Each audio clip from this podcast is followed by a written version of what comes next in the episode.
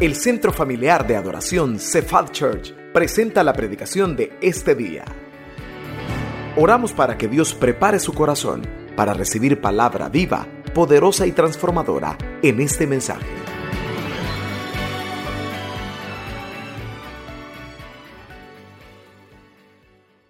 Con su palabra, pero no solo eso, también la parte donde nos sana. ¿Cuántos sabían que el Señor sana a través de su palabra? Amén. Así dice la Biblia, que Él hace milagros entre nosotros cuando oímos con fe. No cabe duda que ahorita ya empezó el Señor a obrar y a la hora de la intercesión, el pastor Angulo dice cosas puestas por el Espíritu Santo, pero también ponga atención a la prédica porque además de edificarte, el Espíritu Santo extiende su mano y toca los cuerpos, toca la, necesidad que tú tengas de sanidad divina, el Señor la puede cumplir hoy. Miren Proverbios 4, como dice que cuando oímos con fe, ahí va a aparecer en pantalla, dice, oye, hijo mío, ¿y qué más hay que hacer? Recibe mis razones. ¿Y qué va a pasar si oímos y recibimos? Se te multiplicarán, ¿qué dice? Largura de días, sabiduría, honra, riqueza, pero sobre todo largura de días. Años de vida se te multiplicarán condiciones crónicas. Mire, cuando usted se siente enfermo, le voy a dar un tip. Póngase a oír prédicas. Oiga los videos diarios de sus pastores. Amén. ¿Qué libro de la Biblia estamos leyendo en este mes de febrero? ¿Qué capítulo diario? Segunda de Samuel. Siga la lectura. Hoy toca el capítulo 5 y después usted ve el video que está en las redes sociales. No se pierda esa bendición porque un par de versículos más abajo habla, pero claramente, mire, el versículo 20 dice, hijo mío, está atento. ¿Cómo tengo que recibir la prédica el domingo? Atento, ¿verdad? Inclina tu oído a mis razones, no se apartan de tus ojos. Oiga, guárdalas en tu corazón. Por eso te decimos siempre, traiga una agenda y tome nota y subraye las palabritas que el pastor va diciendo, ¿verdad? Guárdelas porque dice, son vida a los que la hayan. ¿Y qué dice al final, hermano? Léalo usted. Medicina, ¿a qué dice? a todo su cuerpo. Dígale por favor a la persona que está a la par, ponga atención a la prédica porque mi Señor lo va a sanar hoy. Su palabra es bálsamo, sanador, es medicina para todo nuestro cuerpo. Vamos a la declaración de fe y hoy la vamos a ver completa. Mire, no siempre vamos a ver esta versión tan larga. Esto es como el himno nacional, ¿verdad? Que tiene el coro y tiene la estrofa. A veces solo se canta la parte cortita. Pero esto solo es para que usted sepa cuál es la declaración de fe completa de la iglesia. A ver, digamos juntos la parte que ya no sabemos, la de la izquierda. ¿Qué somos, iglesia? Soy un hijo de Dios, estoy ante el trono de la gracia, soy completamente perdonado, bendecido, favorecido. ¿Qué más? Vamos a la parte nueva. Dice, soy sal de la tierra y luz del mundo. Soy justo y santo Ajá, heredero de sus promesas, miembro de su cuerpo y de su iglesia. Y voy camino. Todo esto, gracias a quién? Gracias Jesús. Bueno, seguimos con nuestra serie que habíamos pausado, ¿verdad? Desde noviembre del año pasado y acabamos de retomar la serie de las parábolas de Jesús. La de hoy se llama Los dos cimientos, la parábola de los dos cimientos, pero le hemos puesto así al título, una vida a prueba de tormentas. ¿Cómo tener una vida a prueba de tormentas. Vamos a abrir nuestra Biblia en Lucas 6 y como es cortito el pasaje de hoy, le voy a pedir que cuando lo haya se ponga de pie para yo saber que ya lo encontró. Lucas capítulo 6, una vida a prueba de tormentas. Ya se empezaron a poner de pie algunos hermanos que ya lo hallaron. Lucas 6, puestos de pie, nos vamos a ir hasta el final de Lucas 6. Lucas 6, 46. Vamos a leer los últimos cuatro, cinco versículos. Lucas 6 del 46 en adelante, ya la mayoría puestos de pie. Una vida a prueba de tormentas. Dice así la palabra de Dios. Y le voy a pedir que deje su Biblia abierta ahí en Lucas 6 porque lo vamos a estar estudiando. Dice, ¿por qué me llamáis Señor, Señor? Y no, ¿qué dice? No hacéis lo que yo digo. Todo aquel que viene a mí, oye mis palabras y las hace, os indicaré a quién es semejante. Ahí empieza la parábola. Semejante es al hombre que al edificar una casa, ¿qué hizo, iglesia? Cavó, ahondó, puso el fundamento sobre la roca. Y cuando vino una inundación y el río dio con ímpetu contra aquella casa, pero no la pudo mover porque estaba fundada sobre la roca. Mas el que oyó y no hizo, Semejante es al hombre que edificó su casa sobre qué, dice iglesia. La primera estaba sobre roca y esta sobre tierra. Sin fundamento, contra la cual el río dio con ímpetu y luego cayó. ¿Y qué más pasó? Fue grande la ruina de aquella casa. Padre Celestial, háblanos en esta tarde, predícanos tú con el Espíritu Santo. Toma tú, Señor Jesús, el micrófono, explícanos esta parábola, ayúdanos a escuchar tu voz. Sobre todo, Señor, gracias por haber llenado nuestro corazón con tu presencia, por habernos dado, Señor, ese Espíritu Santo que nos ayuda a entender todas las cosas y sobre todo a estar atentos, a recibirlas, a guardarlas en nuestro corazón. Gracias por haber tocado nuestro cuerpo, nuestra mente, nuestra alma. Ya no, ya no somos iguales. Cada vez que venimos a tu casa, Señor, tú nos vas transformando y nos vas bendiciendo cada día más. Señor, ayúdanos a poner en práctica esta palabra en el nombre de Jesús. Amén. Pueden sentarse, amados. Toda buena casa tiene primero un buen fundamento. Dicen los arquitectos, antes de hacer un buen edificio, antes de agarrar para arriba, primero tenemos que agarrar para abajo.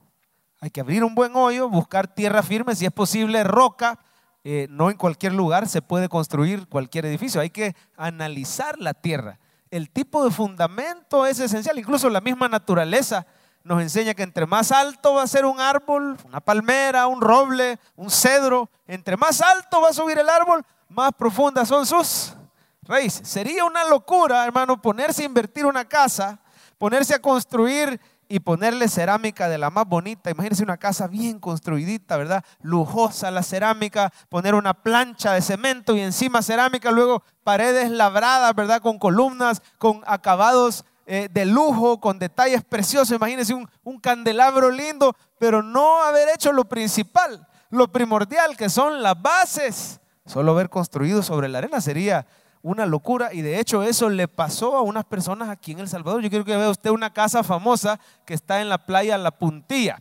No sé si había oído usted de esa casa. Hoy en la mañana me estaban contando el chambre completo. Me estaban diciendo que este era un hotel que se llamaba Puerto Ventura, allá en San Luis La Herradura.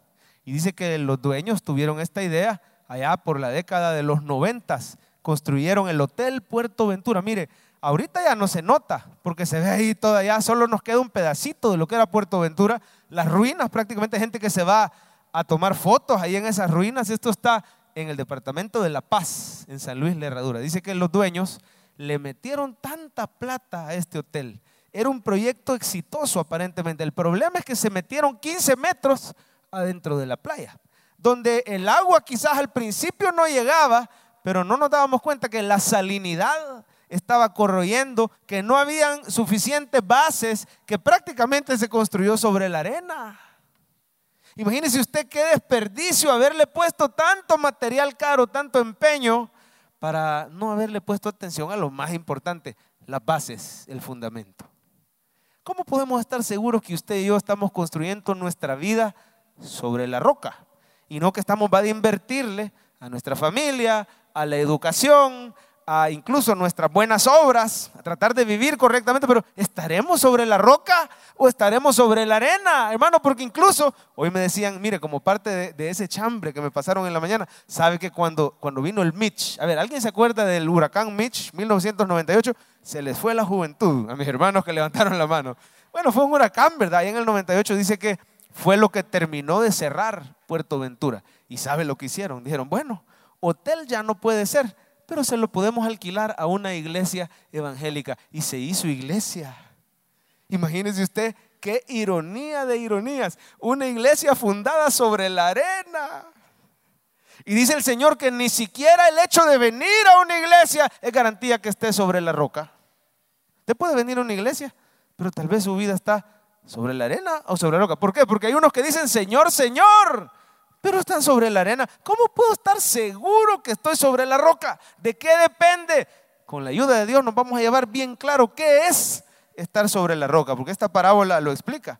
La parábola habla también de otro tipo de casa. Vamos a ver otra imagen. Una casa que está sobre la roca. Y ve usted qué diferencia, ¿verdad? Pero no se fije tanto en el color, en los acabados. Y la otra era bonita también. Fíjese en el fundamento, que esta a pesar de la salinidad y a pesar de estar frente a, a, la playa, pero es una casa fundada sobre la roca. Y pueden pegar las olas y pueden venir tormentas, pero como está sobre la roca, pasan los años y no se va a caer. Si ponemos las dos casas a la par, yo no sé cuál de las dos, yo creo que es obvia la respuesta, cuál de las dos quisiera usted que represente su vida. ¿Cuál de las dos quiere usted que sea su casa? ¿La de la izquierda? A ver, levanta la mano. ¿Quién quisiera ser la casa de la izquierda? Yo sé que no, ¿verdad? Todos levantaríamos la mano y dijéramos, yo quiero la casa sobre la roca. Pero yo le aseguro que de 1998 para atrás, quizás la decisión no hubiera estado tan fácil. Porque lo que vemos ahí es un pedacito de lo que era Puerto Ventura. Yo le aseguro que era más hermoso que la casa sobre la roca. No, hombre, era un hotelazo lindo, era un proyecto visionario. Y frente a la playa era una cosa paradisíaca, ¿verdad? Las columnas, los detalles. Dice la gente se va a meter a esas ruinas y le toma fotos y queda impresionada del desperdicio, ¿verdad? Pero con el tiempo, el problema es que si estamos sobre la arena, va a ser grande nuestra ruina. ¿De qué depende, hermano? ¿Cómo puedo estar hoy seguro que mi casa está sobre la roca y que tengo una vida a prueba de tormenta? Bueno, veamos el pasaje, porque a simple vista, hermano, parecería que la clave depende de nuestra propia obediencia. A ver, vamos a subrayar algunas frases. Mire, dice Lucas 6, 46. Mire el primer versículo. ¿Por qué me llamáis Señor, Señor, subraye, y no hacéis? ¿Cuál es el problema? ¿Quiénes son los que están sobre la arena? Según esto son los que no hacen. Y siga leyendo, dice, porque todo aquel que viene a mí, dice Jesús, oye mis palabras y las hace, este es el que está sobre la roca. Amén. Yo quisiera que subraye, oye mis palabras y las hace. Ahí está, el 47. Todo aquel que viene a mí, oye mis palabras y las hace. Subraye, este es el que está sobre la roca. Ahora, Jorgito, vámonos al 49, por favor. Y vamos a subrayar esto en el 49. Más el que oyó y no hizo. ¿Ya lo vio en su Biblia? Estamos en el 49. Así que por un lado está el que oye las palabras de Jesús y las hace. Y por otro lado está el que oye y no las hace. Este es el que está sobre la arena. Así que, ¿de qué depende que yo tenga una vida a prueba de tormenta? Aparentemente depende de mi obediencia, ¿verdad? Que yo sea obediente a las palabras de Jesús. Pero ojo que no es así nomás. Porque si mi salvación dependiera de mi obediencia, entonces fuera por obras. Si mi salvación dependiera de mi obediencia, déjeme decirle que hay gente allá afuera que no se congrega en una iglesia y es muy moralista, muy correcta. No andan en adulterio, no andan en borrachera. Bueno, le voy a poner un ejemplo.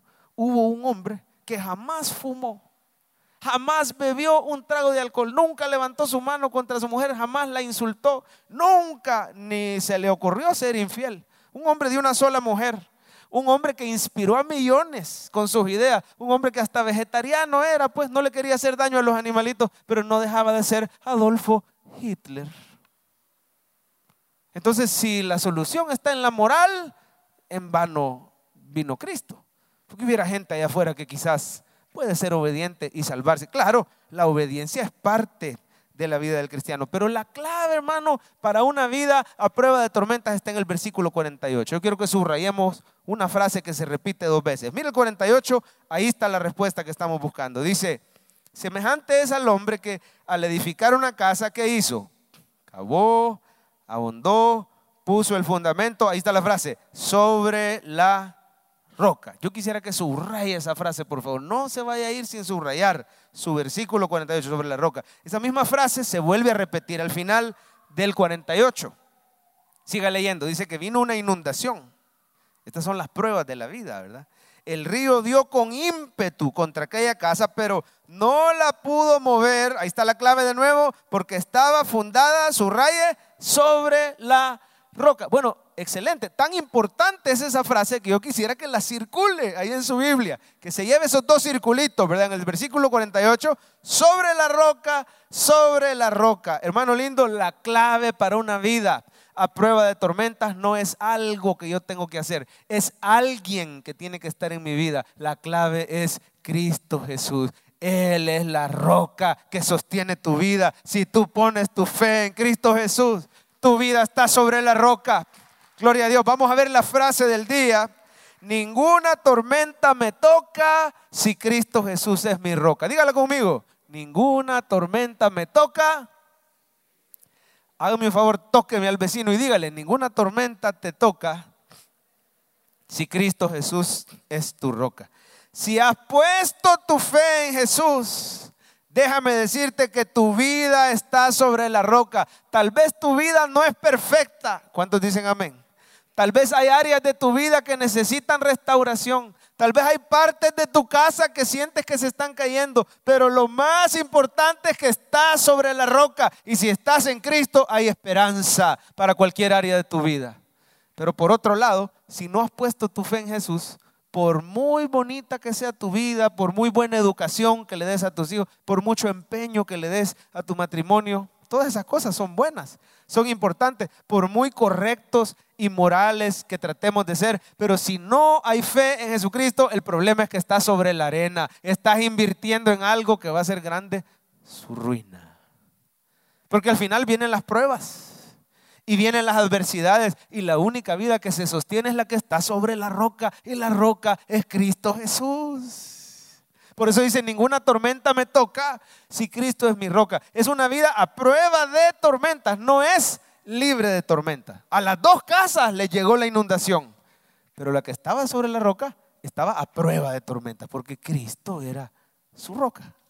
Estas palabras, estas palabras se las dice Jesús a los fariseos que el problema no era que no tuvieran leyes o que no tuvieran obediencia. Hermano, estos fariseos tenían, oiga, 613 mandamientos. 613.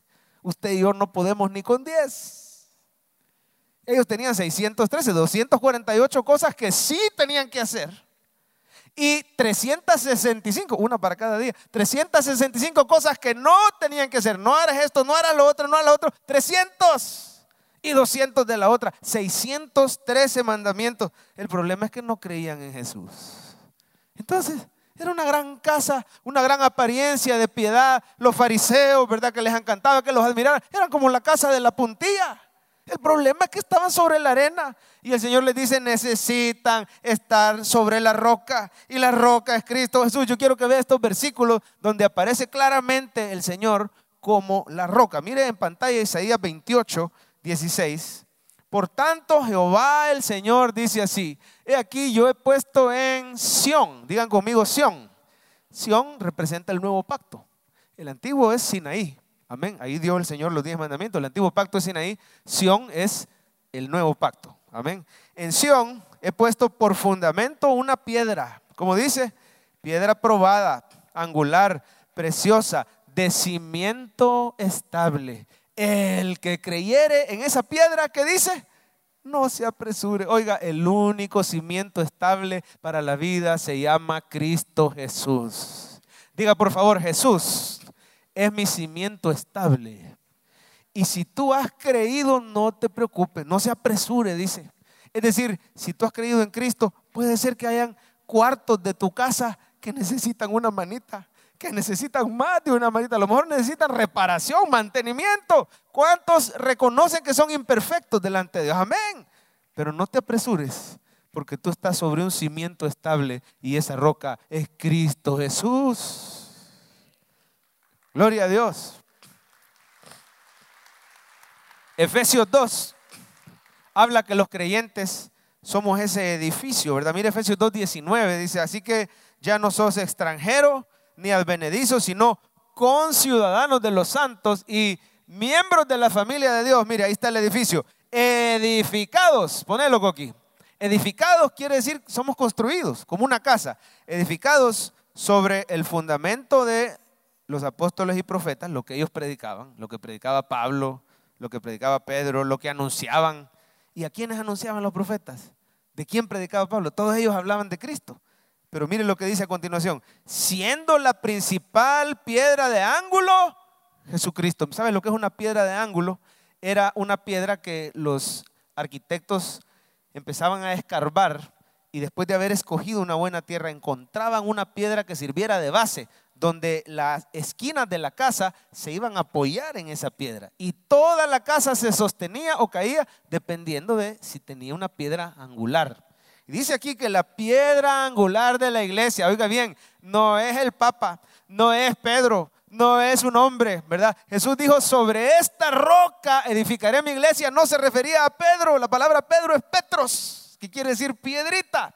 Él estaba diciendo, sobre la roca que Pedro acaba de decir. ¿Y qué había dicho Pedro? Tú eres el Cristo, el Hijo del Dios viviente. Le dijo, yo, yo te digo que tú eres Pedro. Sobre esa roca, sobre eso que acabas de decir, edificaré mi iglesia. ¿Y, cómo comprobamos que Cristo es la roca? Mire, siendo la principal piedra de ángulo, Jesucristo mismo. Es que hermano, ninguna tormenta te toca si Cristo Jesús es la roca de tu vida. Si tú has puesto tu fe en Jesús, no importa tu circunstancia, puede haber tormenta, pueden haber inundaciones, pero te garantizo que tu barca no se hunde porque ahí va Cristo y Cristo es el ancla firme del alma. ¿Qué quiere decir un ancla? Un ancla es algo que no deja que la nave sea arrastrada por las Van a haber tormentas, van a haber olas, pero si tú has creído en Jesucristo de todo corazón, no serás conmovido. El Señor te va a sostener, Él es tu roca. Allá en Hechos 4, Pedro estaba predicando y dice, este Jesús es la piedra reprobada por los fariseos, por los judíos, por los que no creían reprobaron a Cristo, ¿verdad? No creyeron en Él, pero ha venido a ser cabeza de ángulo. Así que queda claro, hermano, que la roca es Cristo. La clave de una vida a prueba de tormenta es haber puesto tu fe en Jesús. Pastor, y entonces usted está diciendo que la obediencia no es necesaria. No, no, no, no. Claro que la obediencia es parte de la vida del cristiano, pero ojo, es que la obediencia no es la raíz. ¿Quién está a la raíz? ¿Quién es nuestra roca? Cristo. La obediencia entonces es el fruto del árbol. Amén. Hágame un favor y diga raíz. Y ahora diga fruto. Entonces, la obediencia no es la raíz, la raíz es Cristo Jesús. El fruto es la obediencia. Dice la Biblia que Abraham creyó, mire, el primero que se, se, oye que fue salvo o fue justificado por la fe, Abraham creyó a Jehová y le fue contado por justicia. Amén. Él creyó y fue salvo. Estaba sobre la roca. Abraham, por la fe, sobre la roca. Nada lo movía. Ahora, 20 años después, vino el fruto. Tuvo Isaac, le pidieron a Isaac y Abraham ofreció a Isaac. Fue obediente. O sea, la fe sin obras es muerta. Pero yo pregunto, ¿Abraham fue salvo hasta que obedeció? Hasta 20 años después de creer. ¿Abraham fue salvo hasta que dio fruto? No. Él ya era salvo desde el primer momento que creyó. Abraham creyó a Jehová y estaba sobre la roca. Fue llamado justo por la fe. Amén. Ahora, 20 años después, vino y produjo fruto. Quiero decirle a alguien en el nombre de Jesús, si usted está en Cristo, usted ya es salvo, ya está sobre la roca y Él ha prometido que el que comenzó en tu vida la buena obra, él la va a perfeccionar. Vas a dar fruto de obediencia que glorifique a Dios. Oiga bien, para el cristiano la santidad no es una carga. Para el cristiano la santidad es una promesa. El Señor promete que te va a santificar. Él dice que te va a guiar por sendas de justicia, por amor de su nombre. Para el cristiano la santidad no es la raíz de su salvación, es la forma de adorar y de amar y de agradecer aquel que nos amó primero. Dice amén. Pero pastor, ¿y por qué entonces Jesús dice algunas palabras que parecería como que está insistiendo que la salvación es por obediencia? Pero mire hermano, es que si la salvación fuera por obediencia, entonces prácticamente es por obras. Pero mire, algunas palabras son un poquito confusas, por ejemplo, y las vamos a aclarar. Mateo 7:21, mire, habla similar a lo que leímos hoy. No todo el que me dice, Señor, Señor, entrará en el reino de los cielos, sino el que hace la voluntad de mi Padre. Un versículo muchas veces mal interpretado, sacado de contexto para que parezca que es por obra. Si a ves, no solo se trata de decir Señor, Señor, levantar la mano, no, hay que hacer, dice. Entonces, como que fuera por fe más obras. Pero ese sería el error que se corrigió en la reforma protestante. Ese sería el error de decir que no es suficiente la fe en Cristo, hay que agregarle algo más. Vamos a ver, dice, el que hace, ¿quién es el salvo? el que hace la voluntad del Padre que está en los cielos. ¿Y cuál es la voluntad del Padre? Veamos el siguiente versículo, Juan 6. Y esta es la voluntad del que me ha enviado. Que todo aquel que ve al Hijo y cree en Él tenga vida eterna y yo le resucitaré en el día posterior. ¿Cuántos alaban al Señor? La voluntad del Señor no es que nosotros nos salvemos por obras. La voluntad del Señor es que veamos al Hijo y creamos en Él. Hoy te quiero decir, hermano, que si tú has visto a Cristo Jesús, que si tú has puesto tu mirada en el Señor, que si tú has creído de todo corazón, aunque seas imperfecto, eres salvo y estás sobre la roca que es Cristo. Y hay esperanza de salvación para tu vida. Gloria a Dios. Estoy aquí para recordarte la buena noticia que es por gracia, eh, por fe en Jesucristo, más nada, menos nada. Y que lo que haya que hacer, lo que haya que añadirle a la fe, son las buenas obras que Él ha preparado de antemano. Efesios 2.8. Aquí se aclara el asunto. Porque por gracia sos salvo. ¿Por qué sos salvo? Por gracia salvo, por medio de la fe. Y aún esa fe no es tuya, es regalo. ¿Ya lo leyó? Esto no de vosotros, es don de Dios. Oiga, y si queda duda, mire la nueve. No por obra. Yo quiero que vea, que vea usted ese contraste. No dice por gracia más obras. No, dice por gracia, no por obras. ¿Por qué? Para que nadie se gloríe. Ahí la palabra gloriar quiere decir adorar. O sea, si la salvación fuera por mi obediencia, entonces yo diría, alabo al Padre, alabo al Hijo y un poquito a mí porque yo obedecí los mandamientos del pueblo. No por obras para que nadie se glorie. Toda la gloria, toda la alabanza de que hoy estés en Cristo, se la debes al Señor que te escogió desde antes de nacer y que te dio un nuevo corazón y te trajo a Cristo. Hoy estás aquí por Él.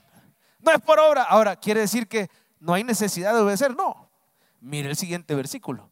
Porque somos, dice el 10, porque somos hechura suya ¿Cuántos son nueva criatura? Amén. Obra maestra, eso dice el original. Sos la obra maestra del Señor. Somos hechura suya, creados en Cristo Jesús para buenas obras. ¿Y son tuyas las buenas obras? No. Buenas obras las cuales Dios preparó de antemano para que tú y yo solo caminemos en ellas. Y ahí se aclara, hermano, que el Señor a los que están en la roca, a los que han puesto su fe en Cristo, Él les va a poner el querer como el hacer para que quieran obedecer las palabras de Dios. ¿Y cómo lo hace el Señor? Te da un nuevo corazón, te da su Espíritu Santo. Oiga hermano, para el cristiano la santificación es una promesa. Hablaba con un amigo hace un par de meses y le digo amigo, no hermano, amigo, que sabe que soy pastor. Pero es inconverso y anda en un montón de cosas y yo sé en lo que anda, yo no lo molesto, yo no le digo nada y nos vemos y nos saludamos y un día me dijo, mira Carrá, pastor Carrá, me dice, como burlándose un poquito.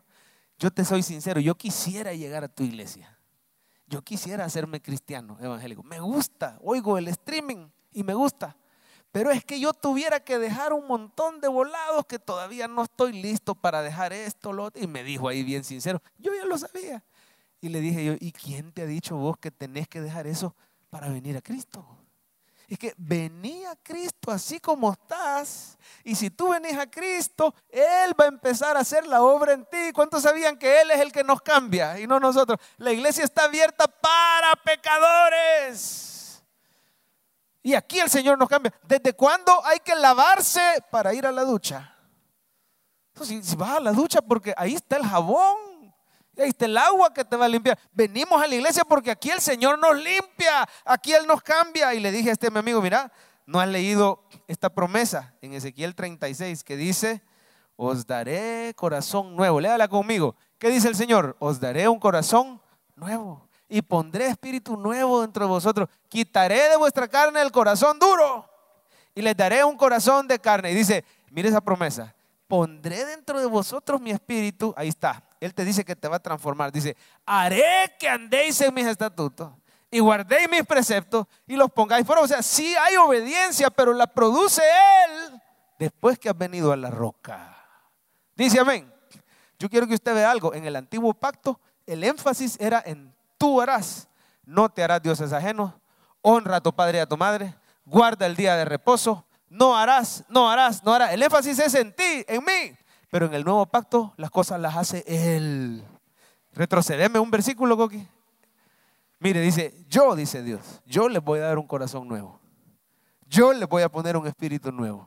Yo les voy a quitar ese corazón duro y les voy a poner un nuevo corazón, un corazón sensible. Mire el otro. Dale, Coqui.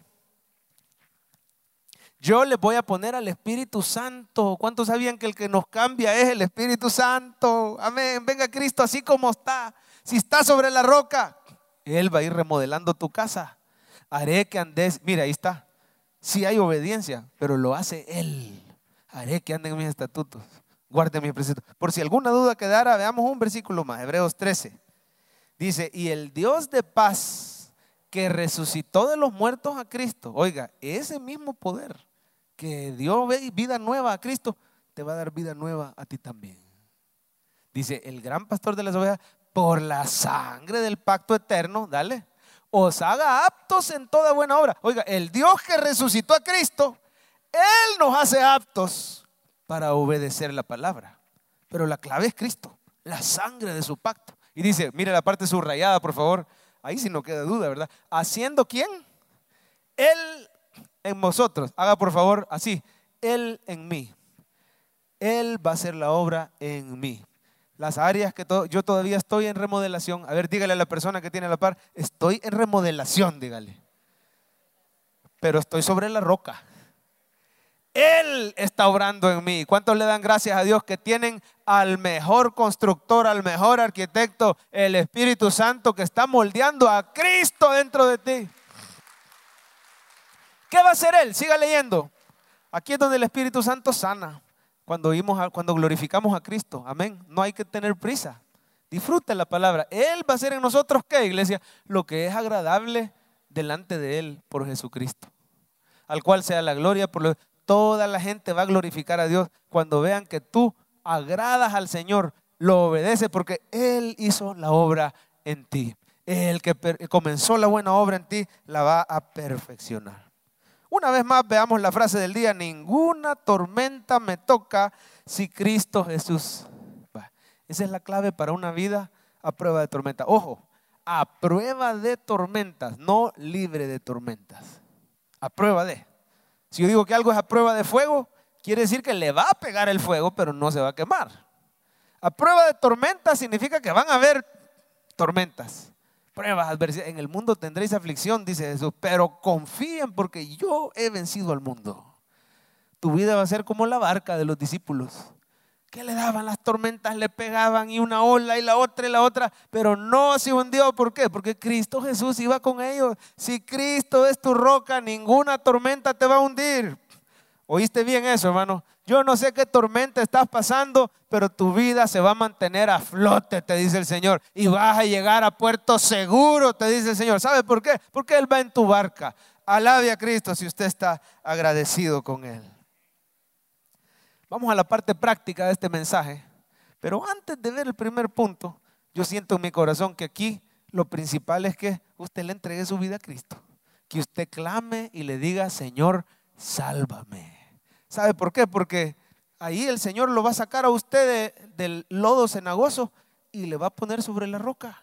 Es que si usted no tiene a Cristo, no tenemos ni lo más básico. Estamos en la arena. Por más que usted le meta a sus estudios, a su finanza, a su matrimonio, a su educación, solo estamos maquillando la casa de la puntilla. Y al final va a ser grande la ruina. Aquí lo que necesitamos es agarrar esa casa y ponerla. ¿Cómo se hace? Clamando al Señor. Mira algo tan sencillo, el paso cero del cristianismo. Señor, sálvame. A ver, dígale conmigo, Señor, sálvame. Y sabe lo que va a pasar. El Salmo 40 lo describe a la perfección. Si usted le clama hoy al Señor, ponémelo coqui, el Salmo 40, esto es lo que va a pasar. Dice, pacientemente esperé a Jehová. Oiga, se inclinó a mí y oyó mi clamor. Si tú clamas, sálvame. Él te está oyendo. Y mire lo que va a pasar. Te va a sacar del lodo cenagoso y te va a poner sobre la... ¿A dónde se ve Cristo en ese versículo? Él es la peña. Cristo es la peña de Oreb que está brotando, agua de vida saludable para mí. Y mire lo primero que hace, clamas, Señor, sálvame, te saca de la tierra, ¡pum! pone tus pies sobre la roca. Lo segundo, Él te va a santificar, Él te va a transformar. Dice, enderezó mis pasos, viene después. Amén. No trate de cambiar estando en la tierra, no se puede. Póngase en la roca, dígale, Señor, sálvame, pon mis pies sobre la peña. Ahí Él va a enderezar tus pasos. Y luego, ¿qué va a pasar? Va a poner alabanza a nuestro Dios. ¿Qué es eso? Ahí va a venir que te den ganas de ofrendar, que te den ganas de servir. Todo eso es alabanza. Que te den ganas de portarte bien. Es que para el cristiano la santidad es alabanza. Nosotros le amamos a Él porque Él nos amó primero. Dice Jesús, si me amáis, guardad mis mandamientos. Pero mira, ahí está el orden. Primero clama. Él te pone sobre la roca, te transforma, pone alabanza y luego se van a convertir tus seres queridos. ¿Está oyendo, hermano? Mire lo que dice al final. Verán esto muchos y ¿qué va a pasar? Confiarán en Jehová. El primero en ser salvo en tu familia sos tú. Clama al Señor. Él va a transformar tu vida. Él te va a poner sobre la roca donde ninguna tormenta te puede tocar. Y hasta tu familia va a recibir la bendición. A ver, hágame un favor y dígale, Señor, sálvame por Cristo Jesús. Amén. Hoy sí vamos a ver ya el primer punto, solo son dos, es cortita esta parte. ¿Cómo tengo una vida a prueba de tormenta? Mire al Señor cada mañana. La Biblia dice, puestos los ojos en Jesús, ¿qué dice? Autor y consumador. Si yo estoy en la roca, lo más importante que puedo hacer es permanecer en la roca. Es ver al Señor, porque van a venir tormentas. Y, mire, lo que pasa, si yo quito mi mirada del Señor y veo las olas, entonces puedo tropezar y puedo caer. Ahora, ¿significa eso que, que pierdo mi salvación? No. Usted se cae y cae en la misma roca. Noé junto a sus siete familiares. En, total eran ocho personas dentro del arca. El arca representa a Cristo. Y van adentro Noé y su familia.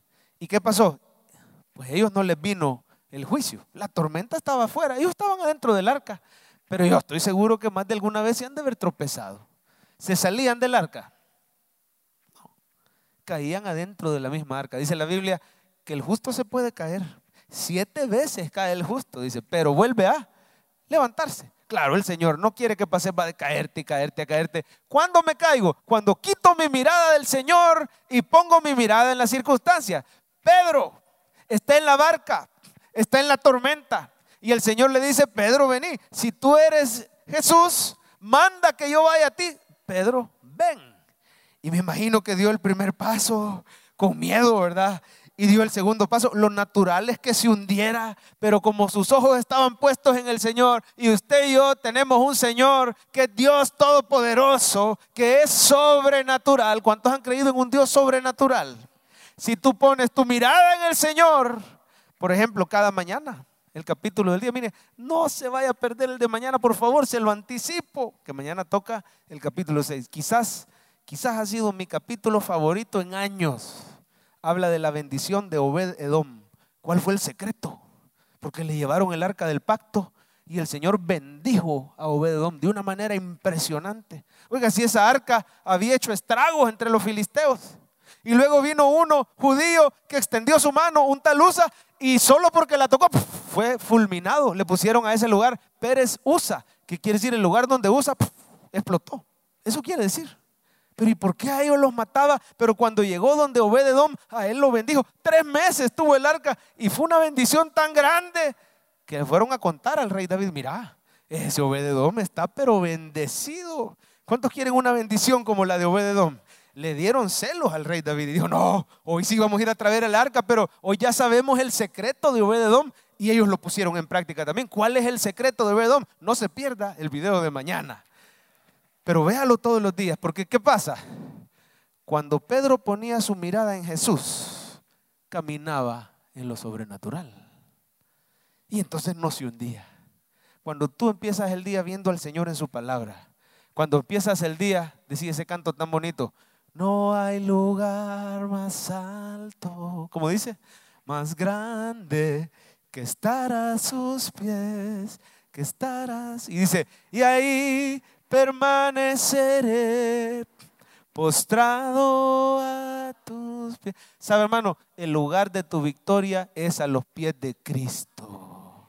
El lugar de tu victoria como cristiano es recostado como Juan, el discípulo amado. Por la fe tú y yo somos los discípulos amados del Señor. ¿Cuántos dicen amén? Con tu cabeza recostada en el pecho del Señor. Tú habitas al abrigo del Altísimo. Y si empiezas tu día adorándole, alabándole, cantándole cantos, contándole lo que te preocupa. Si conviertes las noches de desvelo, de insomnio, cuando no puedes dormir y te vas a meditar en algún salmo y empiezas a hablar con Dios. Si el Espíritu Santo, hermano, te ayuda a ver a Jesús, te va a pasar como Pedro, que caminó en lo sobrenatural. Empieza a caminar sobre las aguas. La clave principal para una vida a prueba de tormenta. No sé lo que estás pasando hoy, pero el Señor te dice, mira a Jesús cada mañana. No falte a su iglesia. Hombre, porque aquí vemos a Jesús de principio a fin. El culto se trata de Él. Oís palabra que te habla de Él. Cantás alabanzas que exaltan a Cristo Jesús. ¿A quién cree usted que le ofrendamos? ¿Al pastor? Le ofrendamos a Cristo. Él es el que recibe. No en vano la iglesia se llama el cuerpo de Cristo. Y aquí somos miembros de su cuerpo. No falte a su iglesia. Pero más que eso, oiga palabra todos los días, siga oyendo. Ahí el Señor te va a fortalecer. ¿Quiere usted ser transformado? Vea al Señor. Le voy a decir algo, hermano. Si usted está luchando con algún área y usted todavía no tiene victoria, en alguna tentación pecaminosa, tu victoria no va a venir por luchar con tus fuerzas contra el pecado. ¿Sabe cómo va a venir tu victoria? Enfocándote en Cristo Jesús. Míralo todos los días y te va a transformar. Si yo en mi fuerza digo, tengo que dejar esto, tengo que dejar esto, más estoy pensando en el pecado, más tarde o temprano voy a pecar. Me estoy ocupando de la carne. Ocuparse de la carne es muerte. Pero si mis pensamientos, es más, veámoslo en la Biblia, poneme Corintios por tanto, nosotros todos, mirando a cara descubierta, como en un espejo, la gloria del Señor, viendo a Jesús. ¿Por qué dice cara descubierta? Porque antes había dicho que el inconverso tiene un velo. Y dice que el Espíritu Santo quitó el velo. Dice, donde está el Espíritu, ahí hay libertad. ¿Cuántos les ha quitado el velo el Señor para ver que solo en Cristo hay salvación? Amén. Mirando a cara descubierta al Señor, somos transformados de gloria en gloria en la imagen de Cristo, ¿verdad? Como por el Espíritu. Yo, quiero que usted lea de un solo la parte subrayada nada más. Dice, mirando, dígalo conmigo, mirando, somos transformados por el Espíritu del Señor. ¿Cómo vas a ser transformado? No luchando en tu fuerza, mirando al Señor. Tú miras al Señor en la palabra, tú oyes hablar del Señor y el Espíritu Santo va haciendo que te parezca más y más a Jesús. ¿Cómo venzo el mal carácter? ¿Cómo puedo ser más como Jesús? ¿Cómo era Jesús? Manso, humilde de corazón, amoroso, tenía un temple, era firme cuando tenía que ser firme. Muchos de nosotros no sabemos cuándo ser firmes o cuándo ser aguados, nos sentimos culpables, pero el Señor era la mezcla perfecta, cordero y león. ¿Cómo me puedo parecer más a Cristo hasta en mi carácter? Mire al Señor todos los días. Mirando vamos a ser transformados. Quiere hablar de santidad. Le voy a decir algo, hermano, aunque suene un poquito raro, pero a nosotros no nos salvan las enseñanzas de Jesús. Son valiosas. Ahí está la sabiduría. A nosotros lo que nos salva es la sangre de Jesús. ¿Está conmigo? O sea, Él dio su sermón del monte, Él dio sus enseñanzas pero lo que nos salva es que después de dar sus enseñanzas fue a la cruz y derramó su sangre. Y si tú crees en la sangre de Cristo que te limpia de todo pecado, si tú todos los días, ahí sí, ves al Señor en la Escritura, el Espíritu Santo va a empezar a hacer una obra poderosa. Hay hermanos que quizás su lucha es con el afán, con la preocupación. Yo no sé si, si estás afanado. Este es lo que el Señor me ponía antes de este culto de las 11. Que hay gente aquí que está muy preocupada y afanada por su futuro. Déjenme decirle algo, solo una cosa es necesaria, estar a los pies de Jesús. Ahí te cura del afán, de la ansiedad. se te quita un ratito en la presencia del Señor, se calman los miedos.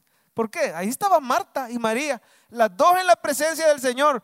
Una con una paz tremenda porque estaba sentada a su pie. No es que no, oiga bien, no es que no había cosas que hacer, pero ella le dio prioridad a lo más importante.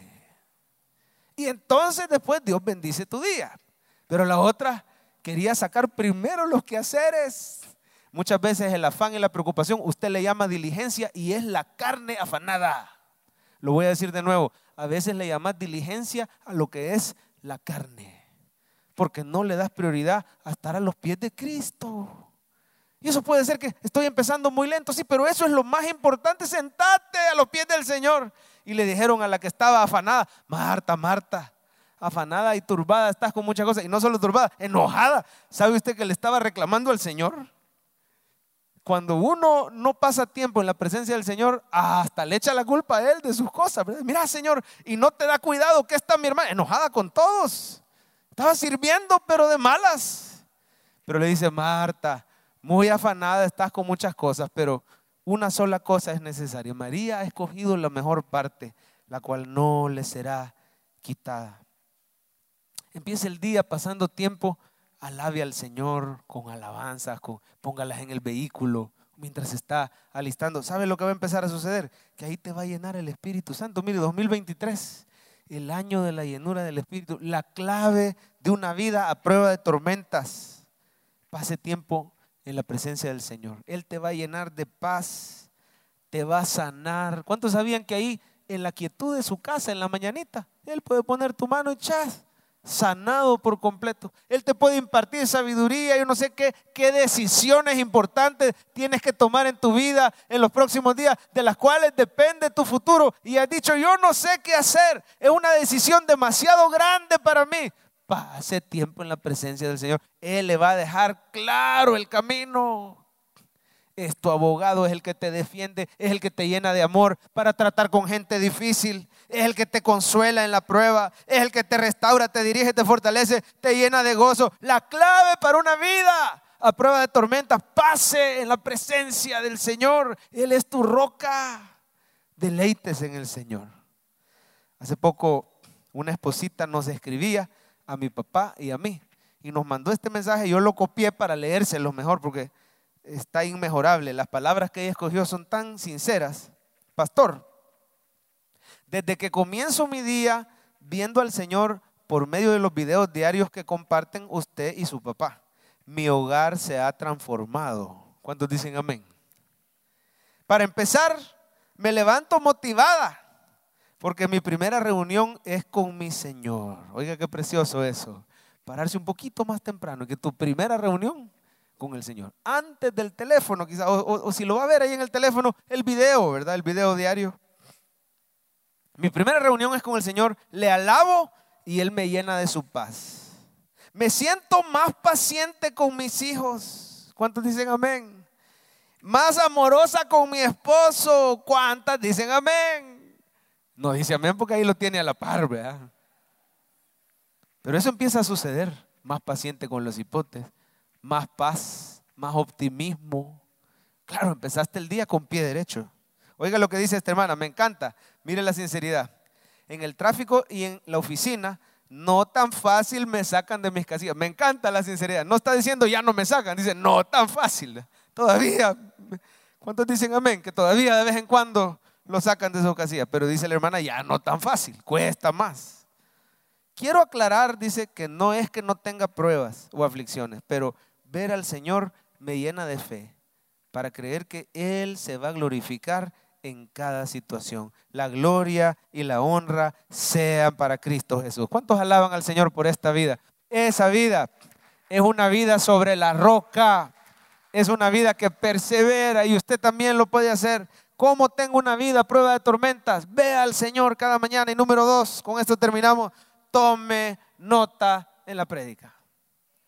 Una cosa tan práctica, tome nota, mire, siempre le vamos a insistir desde este púlpito, esta tiene que ser una iglesia diferente, no es la misa que venís solo a cumplir y a oír que digan cualquier cosa y te vas y ya cumpliste. No, aquí vienes a oír al Señor darte palabras de vida.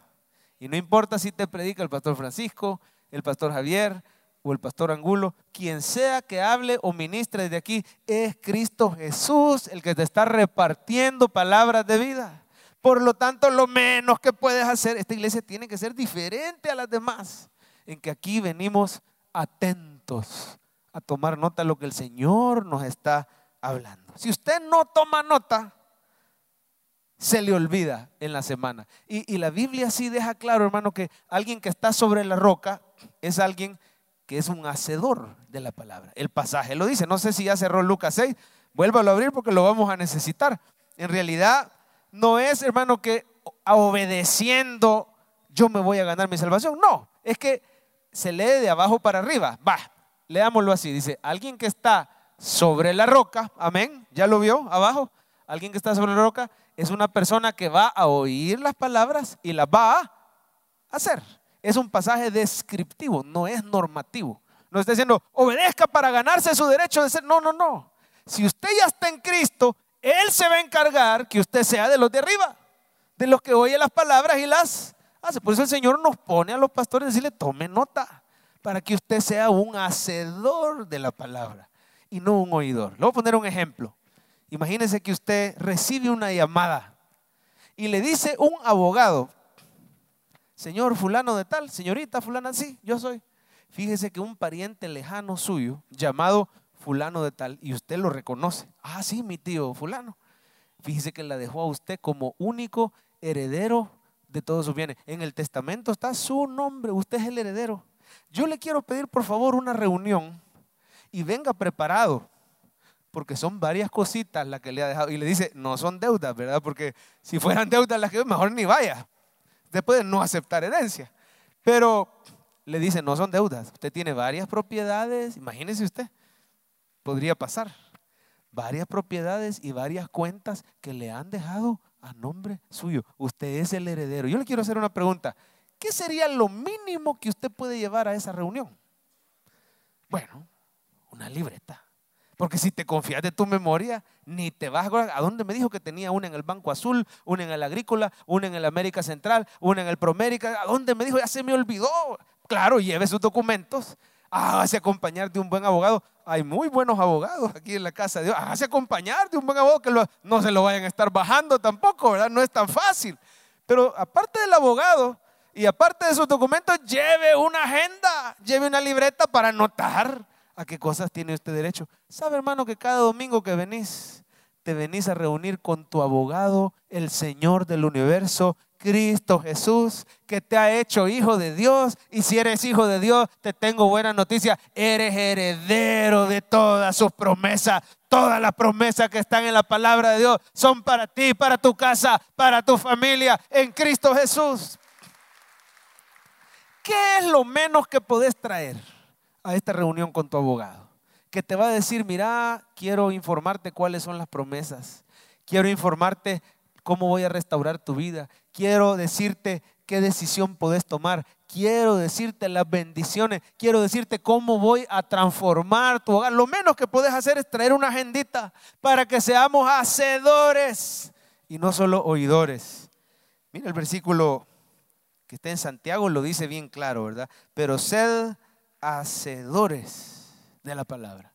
No tan solamente oidores engañándoos a vosotros mismos, porque dice, si alguno es oidor de la palabra, pero no hacedor, ahí está el que está sobre la arena. Versículo 23, ese no es cristiano. Es oidor, le encanta oír, pero a la hora de las horas todavía el Señor no le ha dado la obediencia. Amén. Este es semejante al hombre que considera en un espejo su rostro natural. Es el hombre natural, es inconverso. Él se considera a sí mismo, sí, oye la prédica, dice, ah, qué bonita estuvo. Bueno, ¿qué vamos a comer? Y se va. Se le olvidó. Amén. Ya están pensando en la comida. Ya lo voy a soltar, no se preocupe. Faraón, deja ir a tu pueblo, me están diciendo ya, ¿verdad? Bueno, ya los dejo ir. Pero ¿dónde está el que está sobre la roca? Versículo 25. Con esto terminamos. Más el que mira atentamente. ¿Cómo quiere el Señor que estemos el domingo? El que mire atentamente, subraye, circule, anote, ¿Y qué miramos? La ley, ya ve, pastor, la ley. No, no, no, es que no está hablando de los diez mandamientos, está hablando del Evangelio. Dice, la perfecta ley, la de la libertad. Esa es la misma que Pablo menciona, es el Evangelio. Es la ley del Espíritu de vida en Cristo, está en Romanos 8. Pero el que pone atención, pues, a la prédica y persevera. ¿Cómo vas a perseverar en la semana si hasta ya se te olvidaron los puntos? Pues eso al final le ponemos el resumen, usted toma nota y entonces persevera. Mira atentamente y persevera no siendo oidor olvidadizo, ese es el que está sobre la arena, sino hacedor de lo que usted le ponga coco. ¿Cómo puedo poner en práctica esta prédica que dijo el pastor? ¿Cómo puedo estar a los pies de Cristo cada día? A partir de mañana. Y empezar a ser un hacedor. ¿Por qué? Mire la última línea. Este será bienaventurado en lo que hace. ¿Cuántos quieren ser bienaventurados en todo lo que hacen? Amén. Si tu vida está sobre la roca, comience a poner en práctica las enseñanzas. Tome nota. El próximo domingo lo quiero ver. Viera que los pastores nos fijamos. No decimos nada porque nadie lo va a molestar. Pero usted se lo pierde. Porque aquí vamos a ser bienaventurados en lo que hacemos. Si somos hacedores, perseveramos atentos. Otra buena manera de perseverar en la palabra es que usted pueda ir a un live group. Ahí vamos a volver a estudiar este mensaje, pero resumido. Y vamos a empezar a contestar preguntas participativas. ¿Cómo poner en práctica la enseñanza? Así que yo quisiera que se ponga de pie en esta tarde y vamos a leer juntos una oración que está ahí en pantalla. Se la voy a dejar un ratito por si usted le quiere tomar foto, para que no se tarde mucho en copiarla. Y digámosela juntos al Señor en esta tarde. Dígale, Señor, a ver, diga conmigo, Señor, ayúdame a estar atento a tu palabra. Ayúdame a poner en práctica tus enseñanzas. Quiero recibir todo, dígale, todo lo que tienes para mí. Hazme un hacedor por el poder del Espíritu Santo. No hay lugar. Esperamos que este mensaje haya sido de bendición para su vida. La Biblia dice que Dios es santo y el ser humano es pecador, pero en su gran amor, el Padre envió a Jesucristo a morir en la cruz para pagar por nuestros pecados. Luego lo resucitó para darnos vida eterna. Si usted cree en Cristo como Salvador y Señor, hable con Él diciendo, me arrepiento, perdona mis pecados, te ruego que me salves. Ponga su fe en Él y crea que solo Cristo le puede salvar. Bienvenido a la familia de Dios. Le invitamos a congregarse en Cephal Church los domingos a las 7 a.m., 9 a.m., 11 a.m. y 5 p.m. Visite nuestro sitio web cefadchurch.org o búsquenos en las redes sociales como Cephal Church. Dios le bendiga.